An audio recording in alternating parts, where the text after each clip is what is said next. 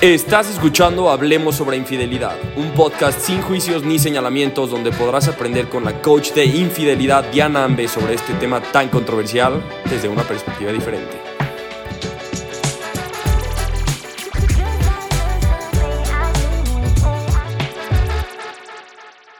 Hola, qué gusto tenerte aquí en este primer podcast de Hablemos sobre Infidelidad. Soy Diana Ambe y te invito a que juntos exploremos este tema tan controversial desde una perspectiva completamente distinta. Un tema fascinante y realmente complejo.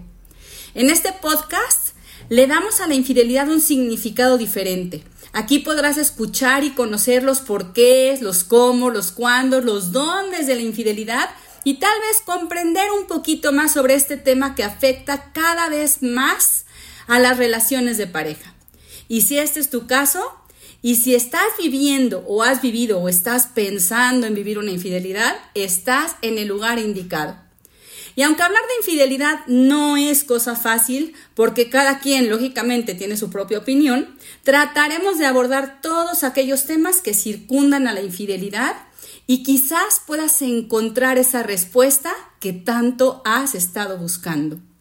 Primero tengo que decir que no estoy ni a favor ni en contra de la infidelidad. Por supuesto que pienso que la infidelidad es una elección personal y aunque no la justifico, estoy convencida de que pueden existir ciertos motivos, causas, razones y circunstancias que pueden llevar a una persona a ser infiel, a cometer lo que se considera el más grande acto de traición hacia la relación de pareja. En este espacio nos proponemos explorar la infidelidad desde una perspectiva distinta, sin juzgar, sin imponer una moralidad de lo que está bien o está mal, sino más bien abordándola con mente abierta y curiosa. De hecho, tengo que platicarte que he tenido sesiones con personas que me buscan con la finalidad de aprender a cómo ser infiel y de cómo quitarse los tabúes que han venido arrastrando para poder disfrutar de un amorío. Sé que hablar de infidelidad puede desencadenar emociones encontradas y opiniones diversas. Y la idea de este podcast es expandir el significado de la infidelidad, abrir un poquito tu mente y examinar todas las posibilidades que te puede traer el vivir lo que es considerado como uno de los retos más grandes a superar en la relación de pareja. A partir de hoy, Tendré para ti un episodio semanal y en cada uno nos adentraremos en las diferentes facetas de la infidelidad.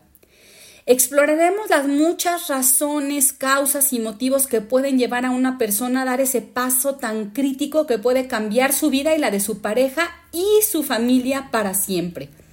Analizaremos los diferentes tipos de infidelidad que existen y también abordaremos cómo se pueden sanar las heridas y reconstruir la confianza después de la traición.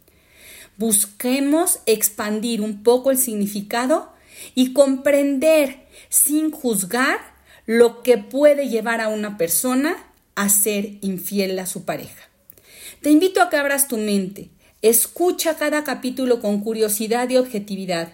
Sería increíble que sientas la libertad de compartir tus experiencias conmigo tus opiniones y preguntas y si hay algún tema sobre la infidelidad que te gustaría que abordáramos, déjame saberlo porque para mí es muy importante leerte y poder ayudarte de la mejor manera. De esta forma podemos crecer juntos. El objetivo de este podcast no es para nada ni justificar ni promover la infidelidad, sino más bien entenderla y brindar un espacio seguro para la reflexión y el crecimiento personal. Nos esforzaremos por ofrecerte una perspectiva amena y diferente, liberándonos de los estigmas y los juicios que a menudo rodean este tema. Así que, si estás dispuesto a explorar los misterios del corazón humano y los deseos profundos y más oscuros, adentrándote en las complejidades de las relaciones, te invito a unirte en este viaje de autodescubrimiento y comprensión.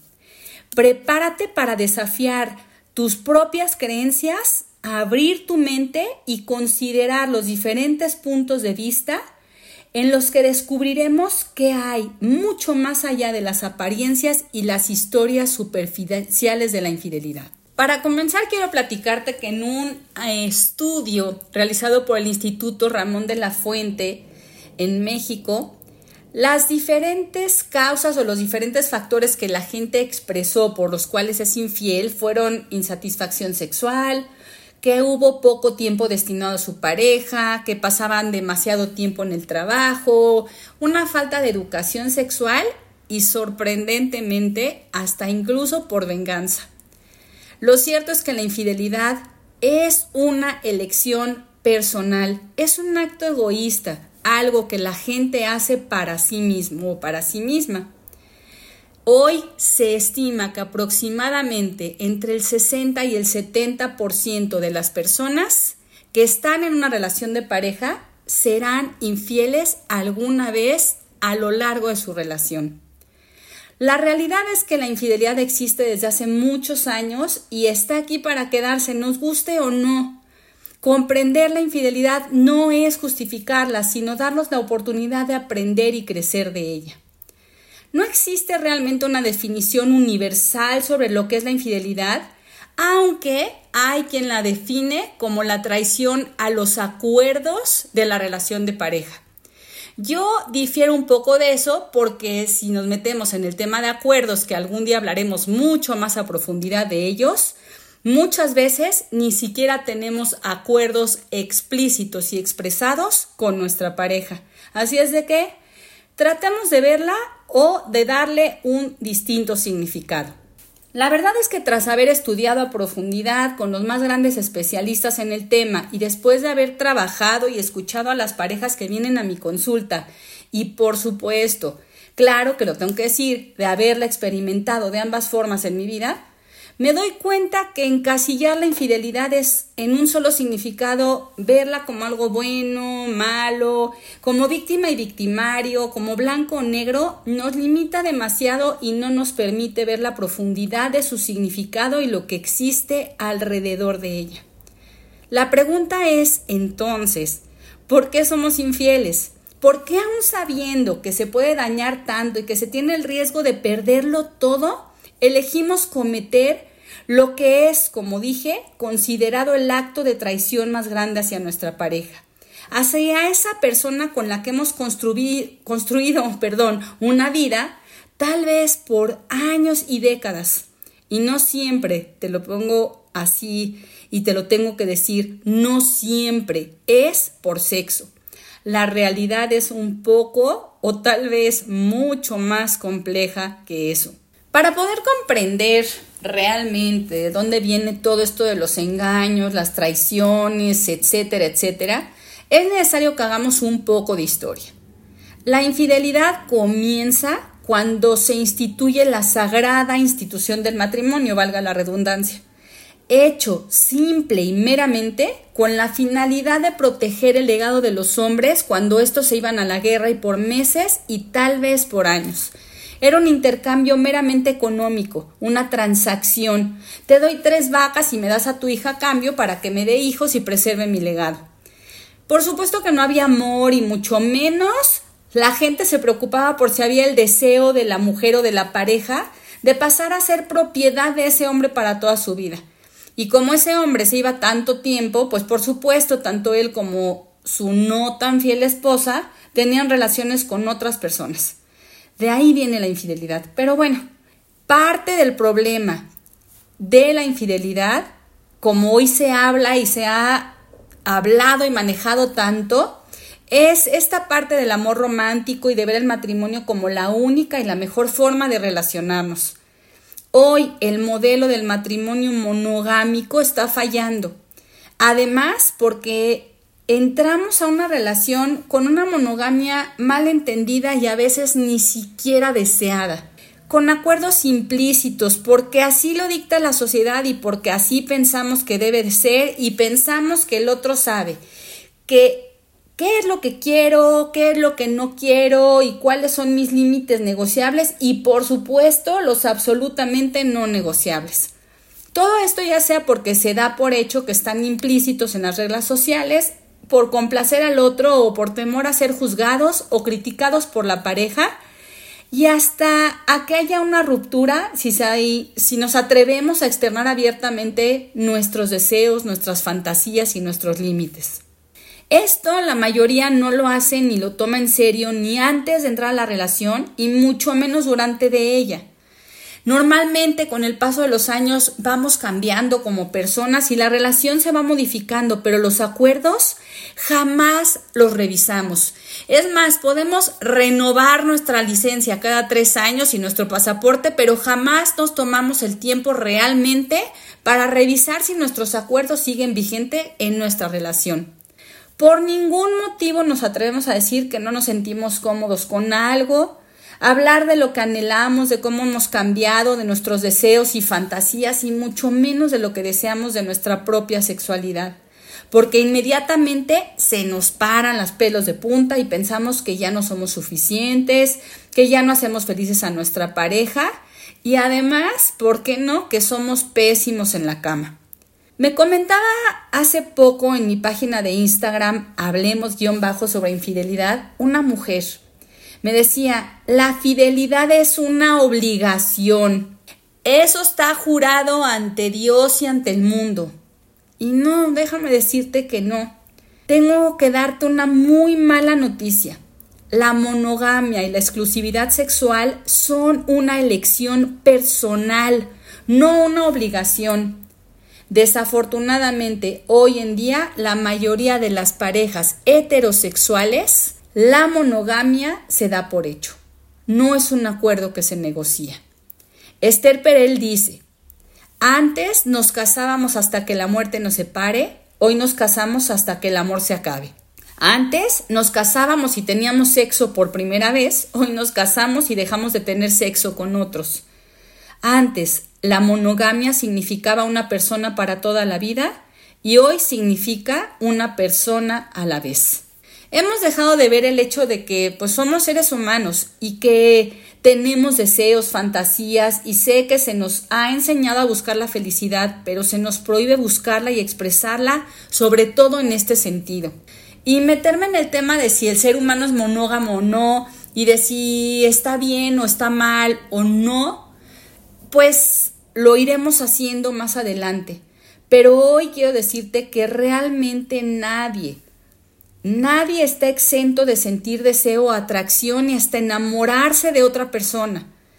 Pero sí, sí es una elección lo que se hace con ese deseo con esa atracción. Claro, yo puedo elegir no engañar a mi pareja, pero desafortunadamente hoy estamos viendo que son más las personas que aún amando a su pareja pueden cometer este acto tan grande de traición. Aunque me diga sí, esta mujer está loca y no sabe ni de lo que está hablando, pero sí, tengo que decírtelo, hay quienes, aún amando profundamente a su pareja por causas y razones muy individuales y muy personales, han elegido serle infiel a su pareja. Realmente es que pensamos que esa única persona, nuestra media naranja, nuestra alma gemela, tendrá que completarnos y nos tendrá que dar todo y hacernos felices hasta que la muerte nos separe. Qué responsabilidad tan grande le damos al otro, ¿no crees? Para mí, compromiso, el comprometerme en una relación, no es firmar un papel que diga que tú eres mía y yo soy tuyo. No es prometerle a un juez o ante un juez y ante Dios que mis deseos y mis más profundas fantasías son exclusivamente tuyas. Claro, con todo el respeto a la religión y a Dios, no estoy este, diciendo lo contrario, pero a lo que me refiero es que como seres humanos podemos fallar y muchas veces lo hacemos. El compromiso viene de adentro. Es demostrar que estoy para ti, que eres importante en mi vida, que te admiro y me admiras, que deseo estar a tu lado, que respetamos nuestra individualidad, nuestra independencia y disfrutamos de la unicidad del otro. Y si decido darte mi exclusividad sexual, es mi decisión. Pero si no, también, mejor te lo hago saber. Para mí, compromiso es amar y respetar nuestras diferencias, nuestras incongruencias, pero que compartimos una visión de vida, un deseo de construir etapas de nuestra vida uno al lado del otro, hasta que nuestro amor dure, y si dura para toda la vida, pues qué fregón, qué padrísimo, qué increíble, pero si no, también. Lo cierto es que la infidelidad para la mayoría de las personas va mucho más allá de solo buscar tener sexo con otra persona. Y ya sé que me lo vas a decir. Todos los hombres son como animales y tienen el instinto animal despierto. Y sí, te lo tengo que decir, muchos y la mayoría de los hombres son mucho más sexuales o tal vez buscan más por instinto. Pero no siempre se trata de tener sexo con otra persona. También se trata de la conexión, de erotismo, de encontrar intimidad, eh, de buscar sentirse vivo, importante, deseado, admirado, admirada también, porque hoy en día también las mujeres están buscando esto. A veces para algunas personas se trata de recuperar un sentido de vida perdido. De hecho, quiero comentarte que hay una aplicación que se llama Ashley Madison, que es para personas que están casadas y están buscando tener una relación extramarital sin ningún tipo de compromiso. Esta aplicación lo que dice es que la mayoría de los hombres busca tener una conexión emocional, este sentirse nuevamente deseados, admirados, nuevamente tener esa conexión emocional con una pareja sin necesidad de dejar a su pareja y pues te vas a sorprender, pero normalmente las mujeres lo que desean es tener sexo, saber qué se siente tener relaciones sexuales con alguien más y despertar ese instinto en ellas. La verdad es que sí, la energía que rodea a quienes viven la infidelidad, la pasión, la conexión que se crea entre las personas que la experimentan, va más allá del sexo. Es sobre sentirse importante, sentirse visto, sentirse tomado en cuenta, sentirse deseado, tener atención de alguien nuevamente. Muchas veces el caer en la rutina, el dejar de sentirse importante en la relación de pareja o hacia la pareja o para la pareja. Todo esto que muchas veces se agota y se termina o se da por hecho en las relaciones de pareja y pues lógicamente con el paso de los años se va deteriorando también en el matrimonio. Y aunque para muchos significa realmente transgredir sus propias reglas, violar sus propios valores y sus más profundas creencias, la mayoría de las personas que han experimentado tener un amorío dicen haberse sentido vivas. Para algunos, el amorío les ha devuelto el sentido de vida y es de las experiencias más excitantes y maravillosas que han podido elegir vivir. Sí, ya sé que estás pensándolo y seguramente estás diciendo, esta mujer está loca y está justificando la infidelidad. Y no, no, no, espérame, no es que la justifique. Nada justifica el acto de ser infiel, pero las causas, las razones y los motivos, algunas o muchas veces, son justificables. Es por eso que tanto digo que cuando tenemos un análisis profundo en la relación de pareja en consulta, nos damos cuenta que la persona que fue infiel es, hizo lo que hizo por una razón meramente individual, lo que abre la posibilidad de una reconciliación, de una reconstrucción, una recuperación de la relación de pareja. Lo cierto es que existen muchos motivos que pueden empujar a una persona a tomar esa decisión y que muy probablemente pondrá su vida de cabeza. Hay quienes buscan encontrarse a sí mismos en otra relación, encontrar a la persona que fueron perdiendo en el camino, vivir una adolescencia que no tuvieron oportunidad de vivir porque se casaron demasiado jóvenes, fueron madre o padres eh, a muy tempranas edades. Los grandes retos de la vida, como las pérdidas económicas, las pérdidas de un ser querido, las enfermedades, que hacen reevaluar a las personas si realmente han vivido la vida y qué es lo que desean para sus próximos años por vivir.